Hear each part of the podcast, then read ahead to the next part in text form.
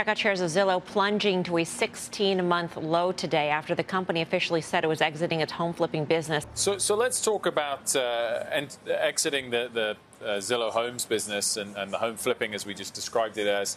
Is this a sort of full scale admission that you should never have gone into that business line uh, in the first place? It, it, was a really tough but necessary decision. We just determined that being an, an iBuyer was too risky, too volatile, and ultimately addressed too few customers, too narrow.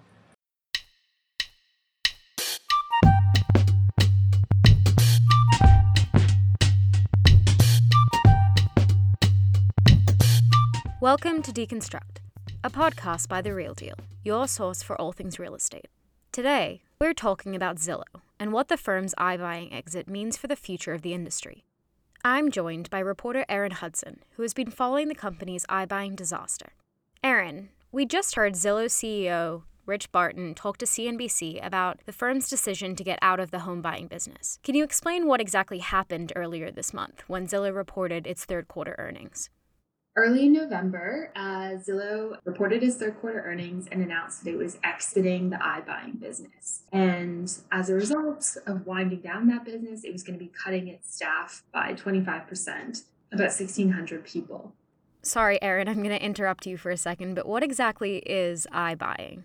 Um, so, iBuying is sort of like the catchy name for instant home buying, and it is driven generally by algorithms. The company is able to rely on their own proprietary systems to figure out, okay, this is what this home is worth today, and this is what I'll be able to get when I resell it. So, what were some of the immediate reactions to Zillow's decision? Did people, you know, see it as a surprise? Were they shocked? So, that news was, you know, huge. Um, Zillow Offers, which is the name of its iBuying business, has been a huge part of the Zillow story. And so the news was was pretty shocking.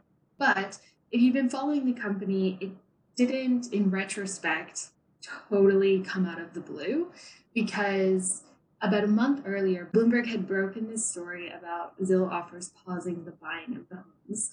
One other thing just to note about when the announcement came is that on social media, investors, home buyers, agents who had sort of been in markets where Zillow Offers was operating, um, sort of like Phoenix, Arizona, where they also, in retrospect, and, and even in the current moment, sort of said they weren't that surprised because they had been noticing Zillow offers overpaying for homes. So paying much higher than a normal person, like a traditional home buyer would, and maybe even much higher than other iBuyers would. So that in a given neighborhood, Zillow offers would be buying at the highest price.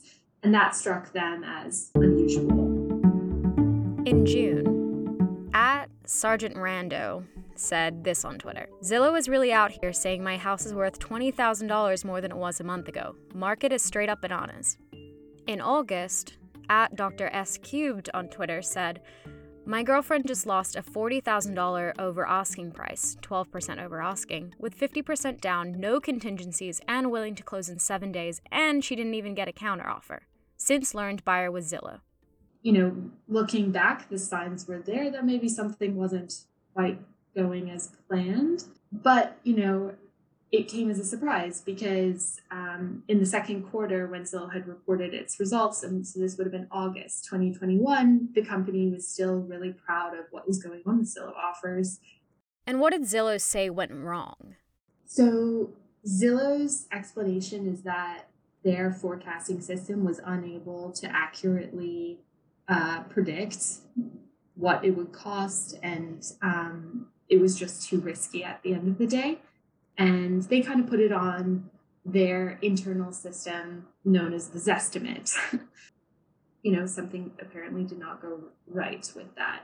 One consultant, Mike DelPrete, created a graph that kind of tracks the iBuyers and their buying and selling activity. And you can see that Opendoor and OfferPad sort of trail off and, and slow their buying um, into the summer, which kind of matches with um, the housing data that the market was starting to slow down a little bit. but Zillow offers just kept going.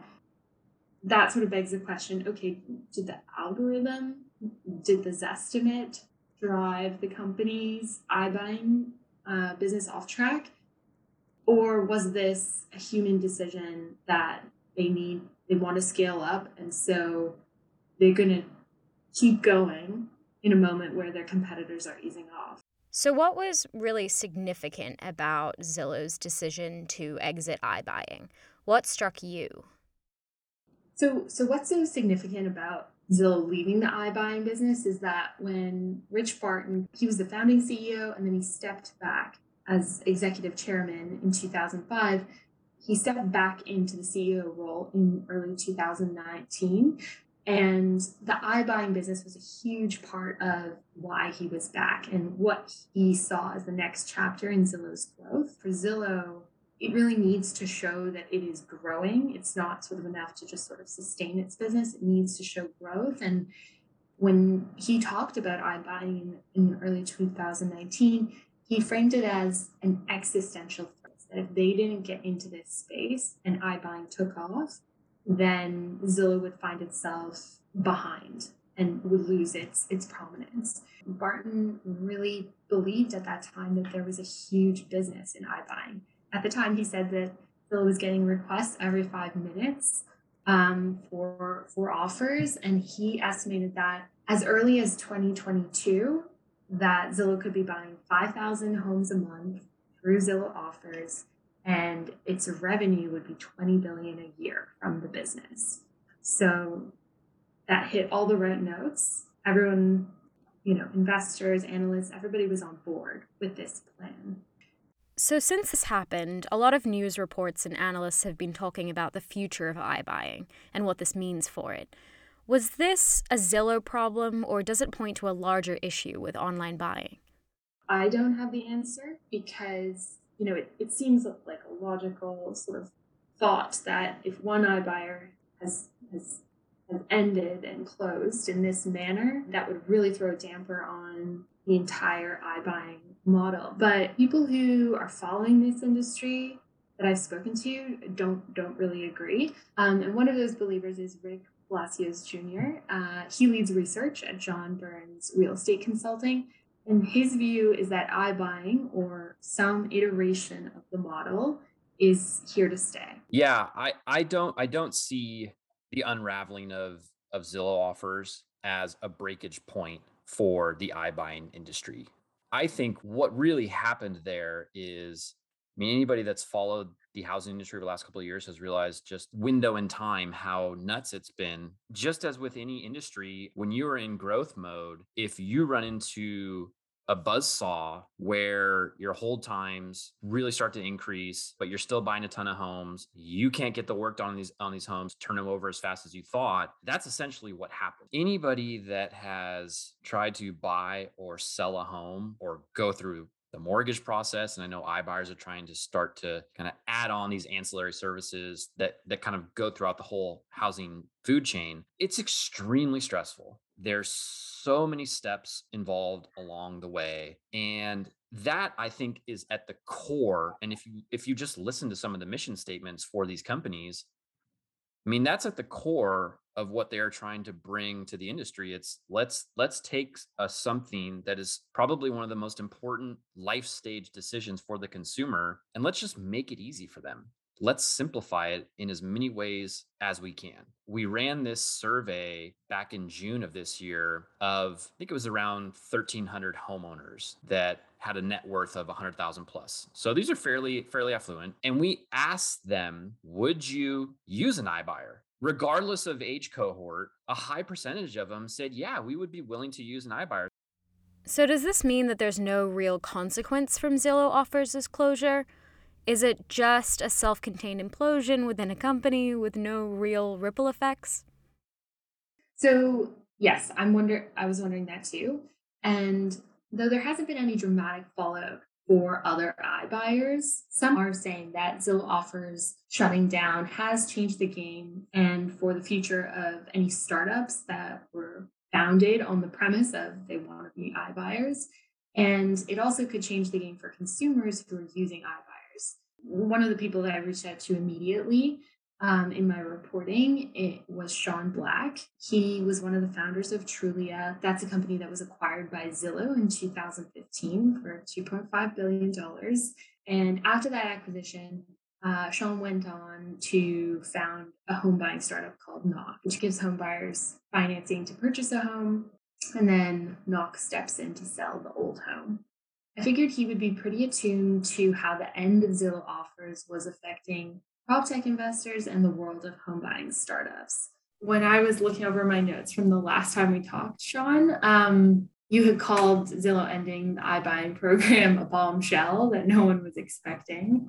How do you feel about it now, looking back? Yeah, no, I guess um, there definitely was a lot of us holding our breath to see what the ripple effect could potentially be on uh, on one of the most formidable technology companies getting into that business, getting out of that business. Look, I think I, I don't. I think what you see is that others have benefited. So their direct competitors, um, at least in the iBuying specific space, um, Opendoor, OfferPad, to a much lesser extent, Redfin and Redfin now, um, seems to have benefited, and the market seems to have decided that it's net positive for uh, the competitive landscape. I also think, you know, from our point of view, we're an alternative to that solution, and we're providing a different, uh, much more capital light, um, much more cost effective and scalable solution. And, and there's others like us. And I think my hypothesis that this sort of, you know, gives a lot of opportunity for folks to look at other ways to innovate on a very broken home buying and selling experience.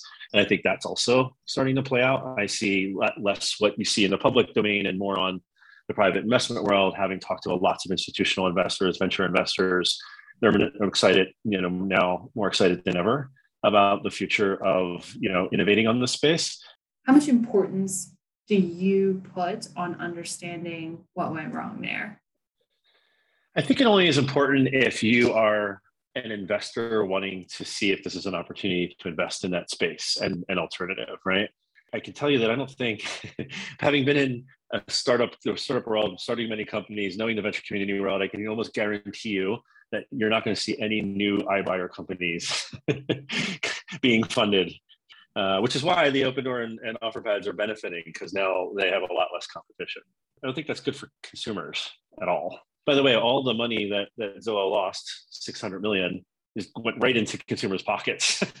it went into the sellers' pockets for whom they paid or overpaid uh, for their property. So great short-term effect for uh, uh, for for sellers. That's great that it wasn't the other way around, a la 2008 and Countrywide Mortgage. But but now the problem is that there's fewer competitors. The cost of capital, I hypothesize, will go up right? Because now there's a lot more risk for those who are providing the capital to buy those houses, and they're going to demand a higher fee a higher rate of interest for that.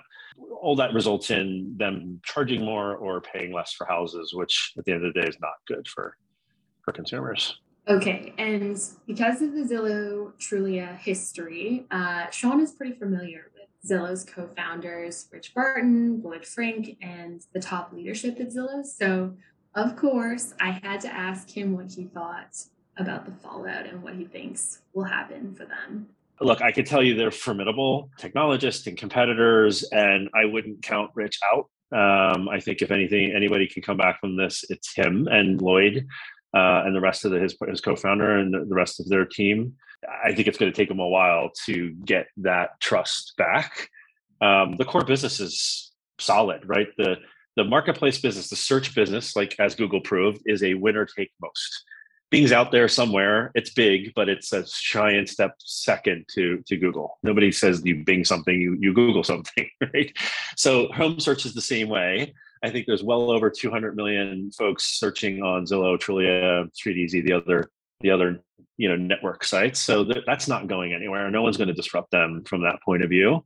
And now it's up to them to figure out, you know, how do you grow on the revenue side if it's not iBuying you know what is it? And uh, and so i think they're going to have to dig themselves out of that for a while um, but i wouldn't discount rich anytime soon. So it seems like there are still a ton of questions that need to be answered. Erin are investors confident in zillow right now? How is the company's stock doing? Analysts i've talked to you know they're sort of saying investors deserve answers. There needs to be questions asked about execution, um, how management uh, was was handling this, and over the past week, there have been two class action lawsuits filed by shareholders uh, accusing the company of misleading investors about the state of Zillow offers. So there's definitely a lot of people who lost money, at least on paper, and you know want want information about what exactly went wrong. So the stock fell immediately on this news. Uh, the stock is down about 45% right now from the end of October, just before the company announced that it was going to end iBuying.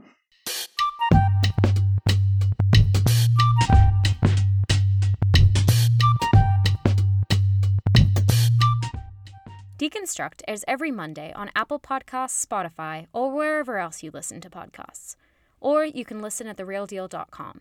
For comments on this episode or on the series, feel free to reach me or my colleague Erin at podcasts at therealdeal.com. Next week, we're looking at the booming real estate market in the Hudson Valley. Tune in then.